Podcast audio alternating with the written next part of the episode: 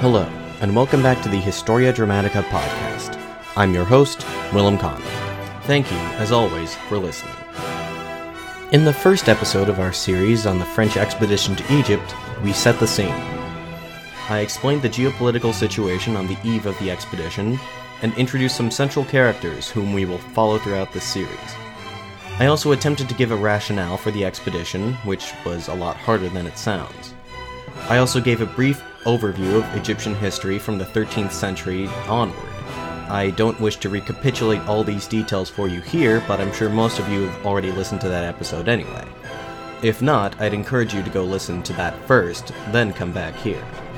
Anyway, after all this, we began the narrative in earnest, following Napoleon and his forces as they seized the little Mediterranean island of Malta, expelled its old inhabitants, the Knights of the Hospital of St. John, and left in their place a modern French style republican government.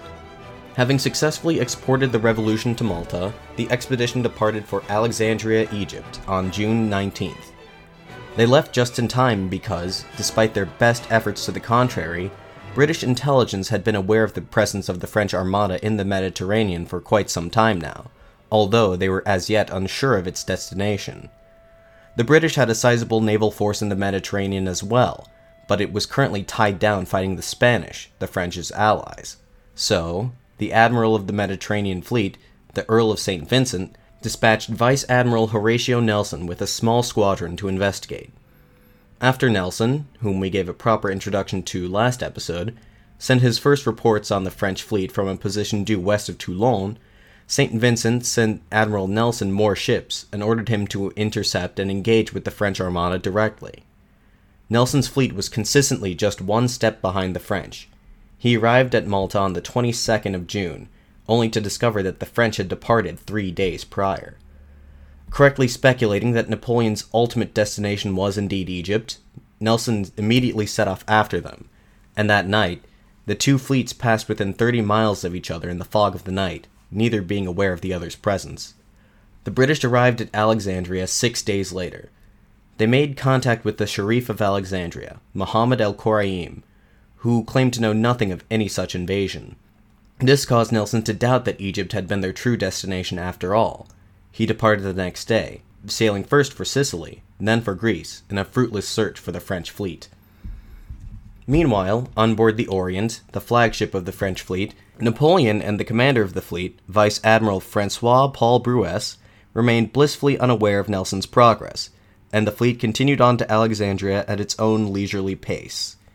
As he was prone to seasickness, Napoleon spent the majority of his time below deck, perusing books from the comfort of his own bed. When he wasn't in bed reading, Napoleon had lengthy intellectual conversations with two of his savants, the chemist Claude Louis Berthollet and the mathematician Gaspard Monge. Topics of discussion ranged from chemistry to physics to politics to economics, but by far their favorite subject of debate was religion. Despite his personal ambivalence towards the spiritual, Napoleon often found himself in disagreement with Berthollet and his staunch atheism. Napoleon believed in some sort of distant, abstract creator, being what we would describe today as a deist. Oddly enough, at this time, Napoleon had a growing admiration for the religion of Islam. One of the books he had been studying below decks was the Quran. He had not exactly been converted, but he did come to regard the religion as a powerful tool for political organization, and he planned to fully use his cursory knowledge of Islam in order to win over his new Egyptian subjects. Evidence of Napoleon's attitude towards Islam can be found in a declaration he authored and issued to his soldiers once they made landfall. This declaration reads, in part, quote, The people we will be living alongside are Muslims. Their first article of faith is, There is no other God but God, and Mahomet is his prophet. Do not contradict them. Treat them as you treated the Jews and the Italians. Respect their muftis and their imams as you once respected their rabbis and bishops have the same tolerance for those ceremonies prescribed by the Quran and for their mosques, as you had for the convents, for the synagogues, for the religion of Moses and of Jesus Christ. The Roman legions used to protect all religions. You will find here different customs to those of Europe, and you must get accustomed to them. On June 30th, the French fleet arrived on the coast of Egypt, having missed the British fleet by just one day. A direct landing in Alexandria was deemed too risky, so Napoleon ordered that the army disembark at the small fishing village of Marabout, some five or six miles west of the city. Admiral Brueys demurred, saying that given the narrowness of the coast and the poor weather, it would be extremely dangerous to disembark here and now. Brueys instead suggested that the landing take place at Aboukir Bay, further to the east, and that he be given three days' time to complete it. Napoleon objected, declaring, quote, Admiral, we have no time to lose. Fortune has given me three days. If we do not take advantage of this, we are lost. Brueys turned out to be right, however, as the disembarkment was a disaster. There were hardly enough rowboats to get all the soldiers ashore. Men overloaded these small rowboats, many of which capsized in the choppy water. Few of the men could swim, and all told, it is reported that 20 to 30 of them drowned. In the early morning of July 2nd, Napoleon himself made it ashore and gave the order to press forward to Alexandria, despite the fact that most of the army's provisions had yet to be offloaded, including, crucially, drinking water.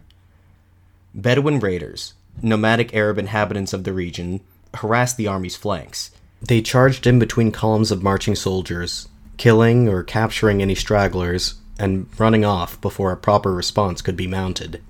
The army arrived at Pompey's Pillar on the outskirts of the city around 8 a.m. that morning. From there, they were able to observe the city of Alexandria itself, and they were decidedly disappointed at what they saw. The city founded by Alexander the Great, once the capital of all Egypt, at one point the largest city in all the world, appeared to be nothing more than a shadow of its former glory. Only 25,000 now lived in a city that once boasted a population closer to 250,000. Luckily for the French, its fortifications were dilapidated, and there was only a single barrel of gunpowder to be found throughout the entire city. The defenders of the city numbered less than 600.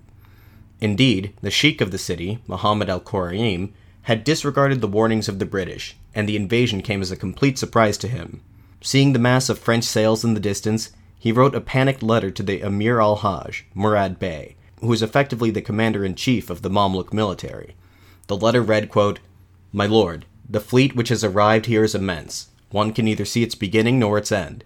For the love of God and his prophet, please send some fighting men to protect us. Murad Bey promptly wrote back to El Quraim, simply asking him if the attacking army was on horseback or not. After learning that they were not, Murad Bey laconically declared, quote, My men will destroy them, and I will slice open their heads like watermelons in the fields. Regardless, Murad Bey was all the way in Cairo, too far away to reinforce the city in time. Napoleon hoped to use the same ruse to capture Alexandria that he had used to capture Valletta and Malta. He sent a message to El Quraim, stating that he had come as an ally of the Ottoman Sultan, and effectively asking him to surrender the city. El Quraim responded by riding out of the city at the head of a detachment of 20 Mamluk cavalrymen and attacking a French scouting party. As had happened at Valletta, Napoleon was forced to order a direct assault. The dehydrated soldiers' desire to find water overwhelmed their fear of the gunfire and the stones hurled at them from the ramparts, and they were quickly able to scale the walls and enter the city. After having quenched their thirst, the French soldiers advanced through the city. Though they faced little organized resistance, they were fired upon by lone sharpshooters, who took up positions on rooftops and taller buildings. When he entered the city, Napoleon himself was shot at by two of these snipers.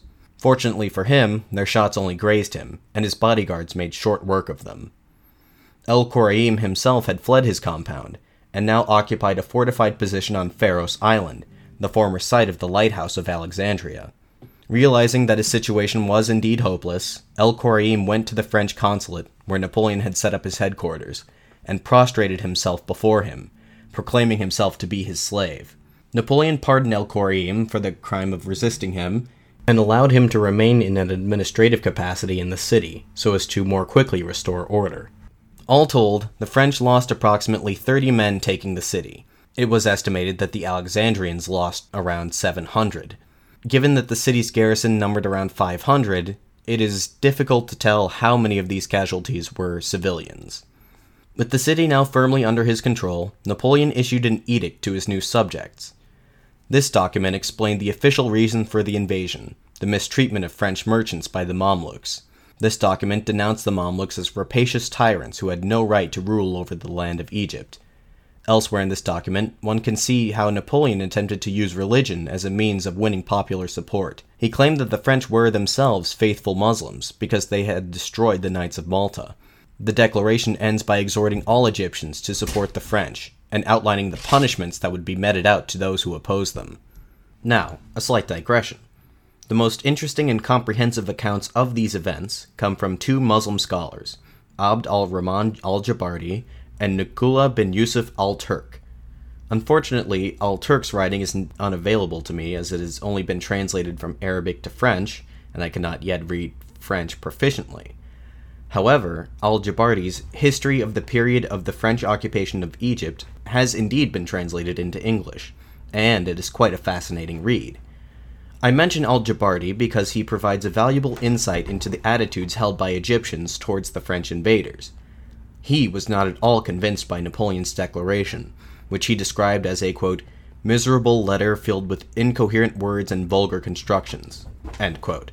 Al Jabarti dedicated six entire pages of his account to critiquing the grammatically incorrect Arabic the document was written in. Moreover, he was not convinced in the slightest by Napoleon's claims that the French were faithful Muslims. The declaration began with the statement, quote, In the name of God the Merciful, the Compassionate, there is no God but God. He has no son, nor has he an associate in his dominion. Al Jabarti claimed that the statement was worded such that it rejected the core tenets of both Christianity and Islam.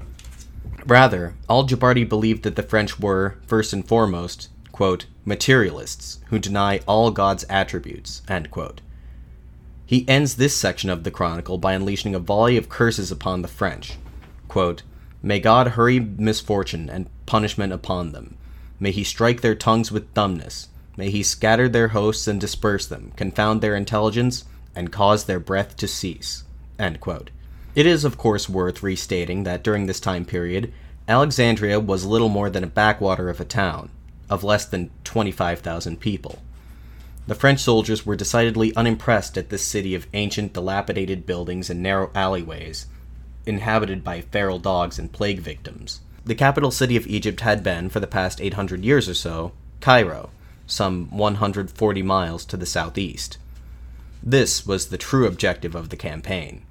To achieve victory in Egypt, Cairo had to be captured as soon as possible, before the Mamluks could organize effective resistance to the invasion. As early as July 3rd, the very day after the capture of Alexandria, Napoleon ordered the division under General Desaix to begin marching to the city of Damanhur, some 130 miles southeast. Desaix's division would be followed by three others. The remaining divisions would march along a more northern route, capturing the port city of Rosetta before the whole army would rendezvous at Al Rahmania and followed the route of the Nile River south to Cairo. Accompanying them would be a flotilla of smaller ships, mainly gunboats and transportation ships, under Captain Jean Baptiste Perrée. This flotilla not only carried the army supplies, but also many non combatants, namely the savants. Damanhur was a three days' march away, across desert terrain. It would have been difficult under normal circumstances, but conditions were made worse by the fact that the army was still critically underprovisioned, as the ships were still in the process of unloading supplies. As well, they were under constant harassment by the Bedouin raiders. Earlier, Napoleon had tried to strike a deal with the Bedouin chieftains. In exchange for a rather large sum of money, the Bedouins would provide 1,000 horses and camels, as well as their service as advance scouts. Additionally, they would return all the captives they had taken during the attack on Alexandria. However, on returning to their camps, the Bedouin chieftains received word that the Grand Mufti of Cairo had issued a fatwa, or decree, declaring that all faithful Muslims should oppose the French occupation. The Bedouins answered this call to arms, and the only part of the deal they honored was the release of the prisoners. The Bedouins immediately resumed harassing the French columns, and accounts of the prisoners' mistreatment at their hands inspired horror among the ranks. Temperatures reached 35 degrees Celsius, or 95 degrees Fahrenheit, and the soldiers baked in their stuffy wool uniforms. The two canteens worth of water the soldiers carried with them were quickly consumed. The few villages the army happened upon during their march were either abandoned, with their wells rendered unusable, or occupied by inhabitants who were unwilling to help. All told, the French suffered a few hundred casualties during the march to Damanhur, although exact numbers proved difficult to find. Some were carried off by Bedouin raiders. The vast majority of deaths were due, obviously, to dehydration, while many men, unwilling to continue suffering, committed suicide. General Desaix's division arrived at Damanhur on the 6th of July, after having marched for four days straight. The remaining divisions arrived over the next three days. Napoleon himself did not leave Alexandria until July 7th. He was busy tying up loose ends, leaving behind a garrison of 2,000 men, and appointing the wounded General Kleber as the military governor. He also, anticipating the return of the British squadron, ordered his fleet to take up a defensive position in Aboukir Bay, just to the west of Alexandria, or set sail for Corfu, an island off the coast of Greece that had been ceded to France following the War of the First Coalition. Admiral Brueys decided to do the former, a decision that would ultimately prove disastrous. Napoleon arrived at Damanhur on July 8th to find his army on the brink of mutiny. He convened a council of the general staff soon after his arrival. The officers were furious with Napoleon for his perceived negligence in ordering the march. He witnessed two of his generals throw their hats to the ground and stomp on them in a fit of rage. Approaching the two officers, he singled out the taller of the two, General Dumas, and accosted him, saying, quote, Don't think your five foot ten inches will prevent you from being hauled in front of a firing squad in only a few hours. Another officer, a cavalryman named Francois Mireur, was bold enough to confront Napoleon personally, launching into a lengthy tirade, not only blaming him for the suffering and deaths of his men, but condemning the entire expedition as a foolish endeavor that was doomed from the start, and proclaiming that all of these men had just died, only to satisfy Bonaparte's massive ego. Napoleon merely left the room without uttering a single word in reply. Mireur then mounted his horse and rode off into the night. He was found dead the next day, killed by a gunshot to the head. The official story is that he was ambushed by Bedouin raiders, but many suspect that he committed suicide, fearing the repercussions of his tirade.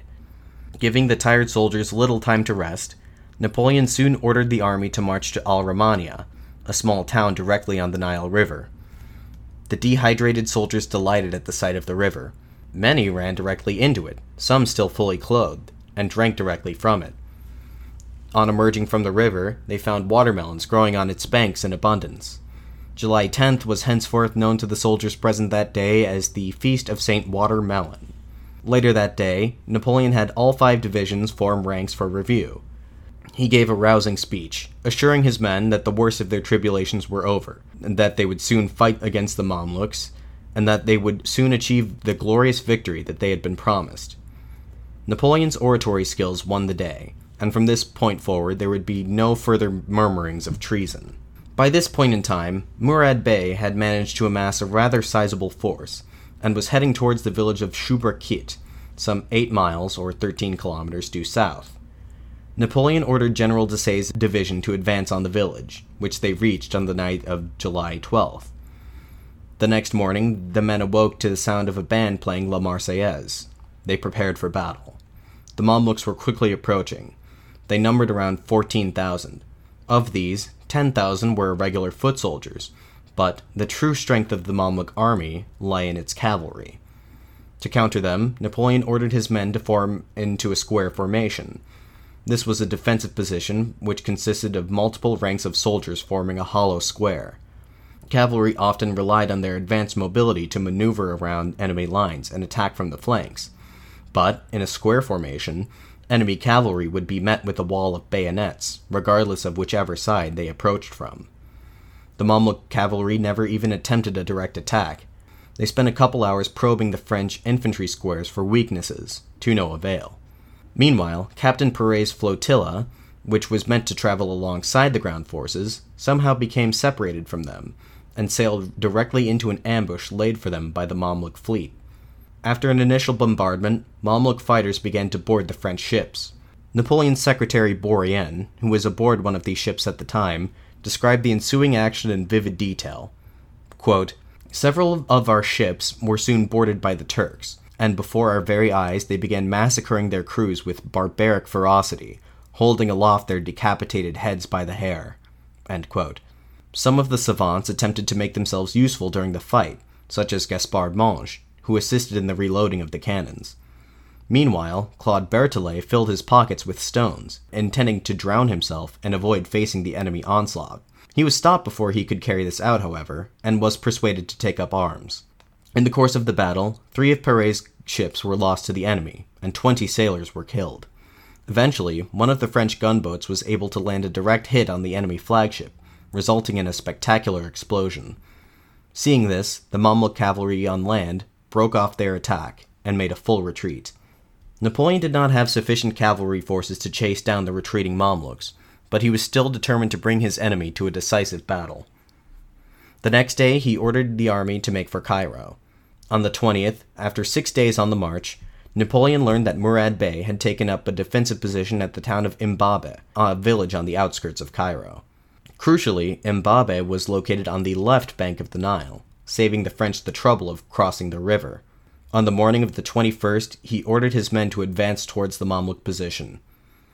As they marched, the domes and minarets of the city of Cairo appeared on the horizon, as well as the tops of the pyramids of Giza, from which the impending Battle of the Pyramids draws its name. Also appearing on the horizon was the enemy force. Estimates as to the size of the force that awaited them range wildly, Napoleon's own calculus places Murad Bey's force at between 16 and 18,000, while some historians have ventured that it was high as 78,000. Regardless of the actual numbers, infantry would have once again made up a majority of the Mamluk force, including Ottoman janissaries, Cairene militiamen, and some irregulars. Alongside them were the feared Mamluk cavalry. In all likelihood, Murad Bey's forces outnumbered Napoleon's to some degree. As at Shubrakit, Napoleon's plan was to have his divisions form up into squares to counter the enemy cavalry. Realizing what was happening, the Mamluks attempted to charge towards the two divisions on their right flank before they could close ranks. The sight of charging Mamluk horsemen was both a sight terrifying and fascinating. Wearing exotic, brightly colored clothing, each Mamluk warrior carried no less than six firearms into battle, tossing each one to the side after he fired it. Once his ammunition was spent, the Mamluk would then draw his saber, some of which were powerful enough to sever the head of an ox in one blow. All the while, they uttered terrifying high pitched war cries, barreling forward on their horses at full speed. However, the two French divisions were able to form up in time and maintain their composure. They unleashed a devastating volley of fire on the Mamluks at close range. The shock tactics the Mamluks typically relied on to shatter the enemy's resolve would not work here. They were used to fighting other regional powers, or, more often than not, each other, but they had not yet encountered a modern European army such as the Army of the Orient. While an organized cavalry charge very well could have defeated the French, weary as their ranks were from dehydration and illness, the Mamluks, quote, simply rode, as soon as the order was given, as fast as they could, each man keener than the next to be first into the fray, each intent upon individual glory more so than collective victory.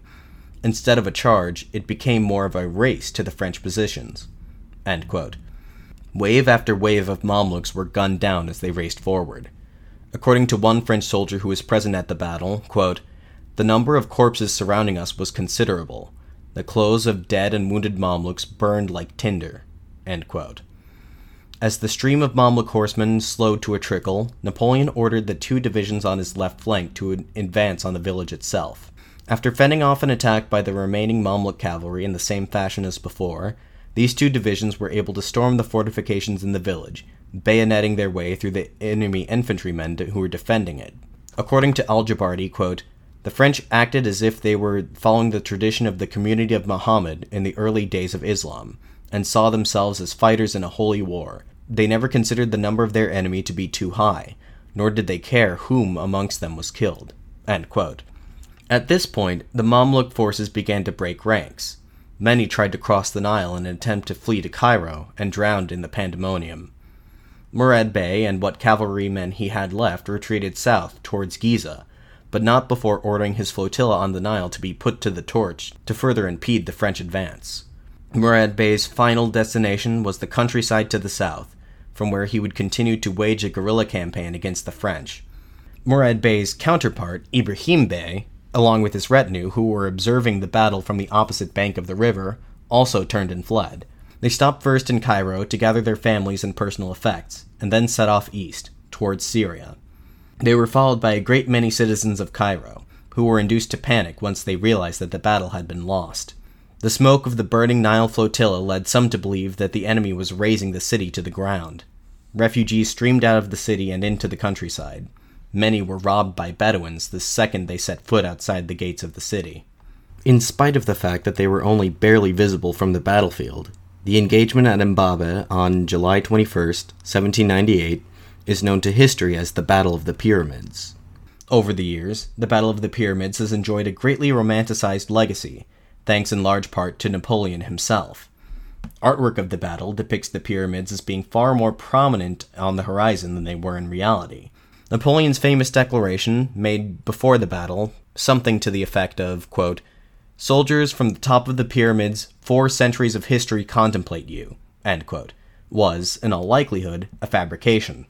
There is a debate among historians as to whether the Battle of the Pyramids should be counted among Napoleon's greatest military victories, or as, quote, an incident that was nothing more than a half skirmish, half butchery, quote, over a tactically inferior force which lasted no longer than two hours.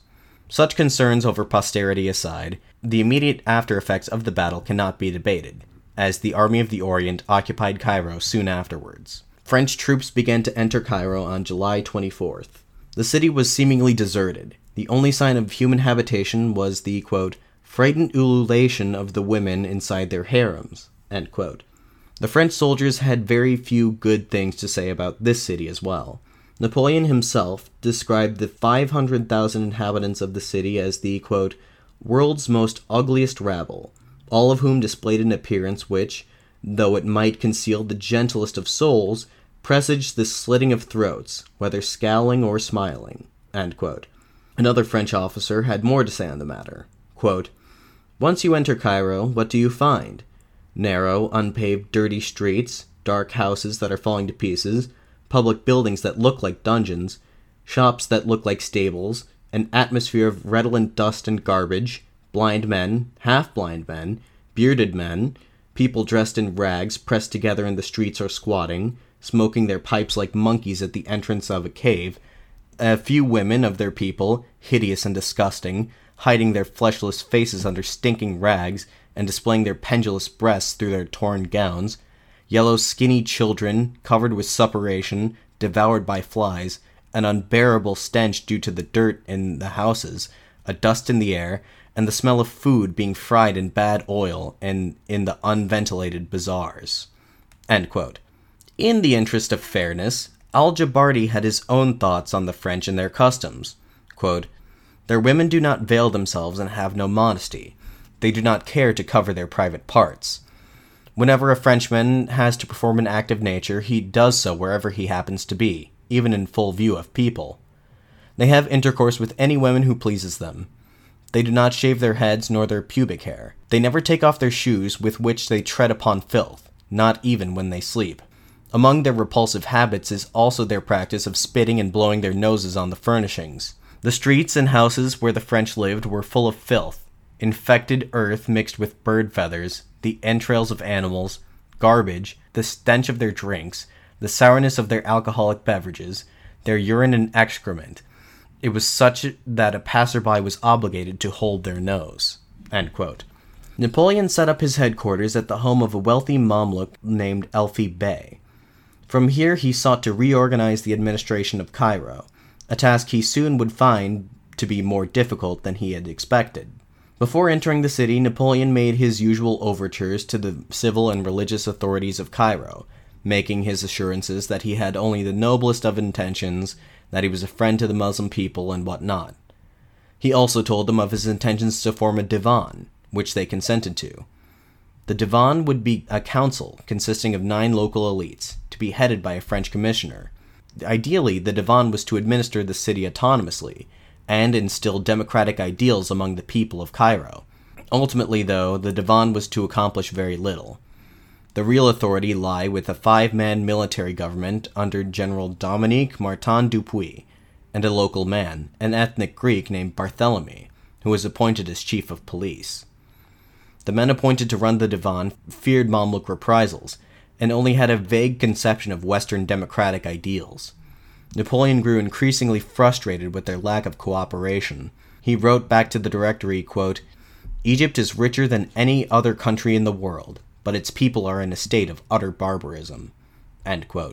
Around that time, news reached Napoleon that his wife Josephine had rekindled an affair with an old flame, an army officer named Hippolyte Charles.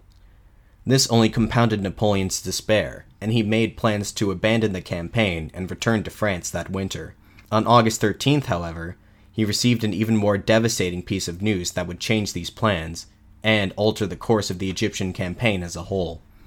After departing from Alexandria on the 22nd of June, Horatio Nelson's search for the French had proved fruitless. His squadron scoured the eastern Mediterranean for little over a month to no avail. Finally, on July 28th, Nelson caught a break. During a stop at the Greek port of Coron, he had been informed by local Ottoman authorities that the French were indeed in Egypt. Eager to rectify his mistake, he immediately ordered the fleet to make for the Egyptian coast. At around 1 in the afternoon on the 1st of August, the vanguard of Nelson's squadron, the HMS Zealous, spotted the French fleet anchored in Aboukir Bay. What they saw was a total of 13 ships of the line, all anchored in a diagonal line across the coast, their heaviest armaments facing the open sea. In addition to the ships of the line, there were four smaller frigates anchored closer to the coast, as well as a number of gunboats anchored by the docks. The western flank of the bay was protected by a series of impassable shoals and rocky outcroppings, as well as an artillery installation and a coastal fortress at the tip of the peninsula. The alarm was raised at the sight of the incoming British fleet. The French sailors, the majority of whom were ashore at the time, scrambled back to their battle stations. But the French fleet remained critically undermanned, it is estimated that some ships were without as much as a third of their crew. Many of the French sailors present were young and inexperienced, being teenagers and young men recruited from Toulon and other French coastal cities, mere days before the fleet set sail. The French would have very little time to prepare. Nelson intended to engage the enemy fleet that very evening. At three o'clock, Nelson proposed a toast to his officers, that tomorrow he would either earn a peerage or a state funeral in Westminster Abbey, either a glorious victory or a hero's death. The impending battle would be decisive. Vice Admiral Brueys, meanwhile, decided to stay put. The fleet, undermanned as it was, could not afford to unanchor and fight under sail. Brueys merely hoped that he could rely on their broadsides and the coastal batteries to defeat the British. Brueys's strategy depended on the British forming up in a line parallel to the French, as was typical naval strategy at the time. The British would have played directly into Brueys's hand had it not been for the action of Sir Thomas Foley, captain of the HMS Goliath. Taking the initiative, Foley attempted to maneuver his ship between the foremost of the French line and the coast. This was a very risky move indeed. The British had a very rudimentary knowledge of the bay's geography. One of their ships, the HMS Culloden, had run aground on the shoals already but there was enough space for the Goliath to pull off the maneuver successfully. Three more ships, the Zealous, the Orion, and the Audacious, followed after. The rest of the squadron was ordered to engage the French from the other side. The front of the French fleet was soon surrounded. Caught in the crossfire, the two ships at the head of the French line, the Guerriere and the, and the Conquérant, were soon critically damaged and overtaken by British boarding parties. But the battle was not yet lost for the French. The majority of their ships were holding out. The French flagship, the Orient, had 120 cannons and outgunned any one ship in the British squadron. The Orient's broadsides soon overtook the HMS Bellerophon, killing or wounding most of its chain of command and splintering its masts. Eventually, the crew was too busy dousing fires to continue firing the cannons, and the ship merely drifted aimlessly southwards. Two more ships, the Alexander and the Swiftsure, took the Bellerophon's place and opened fire on the already damaged Orient.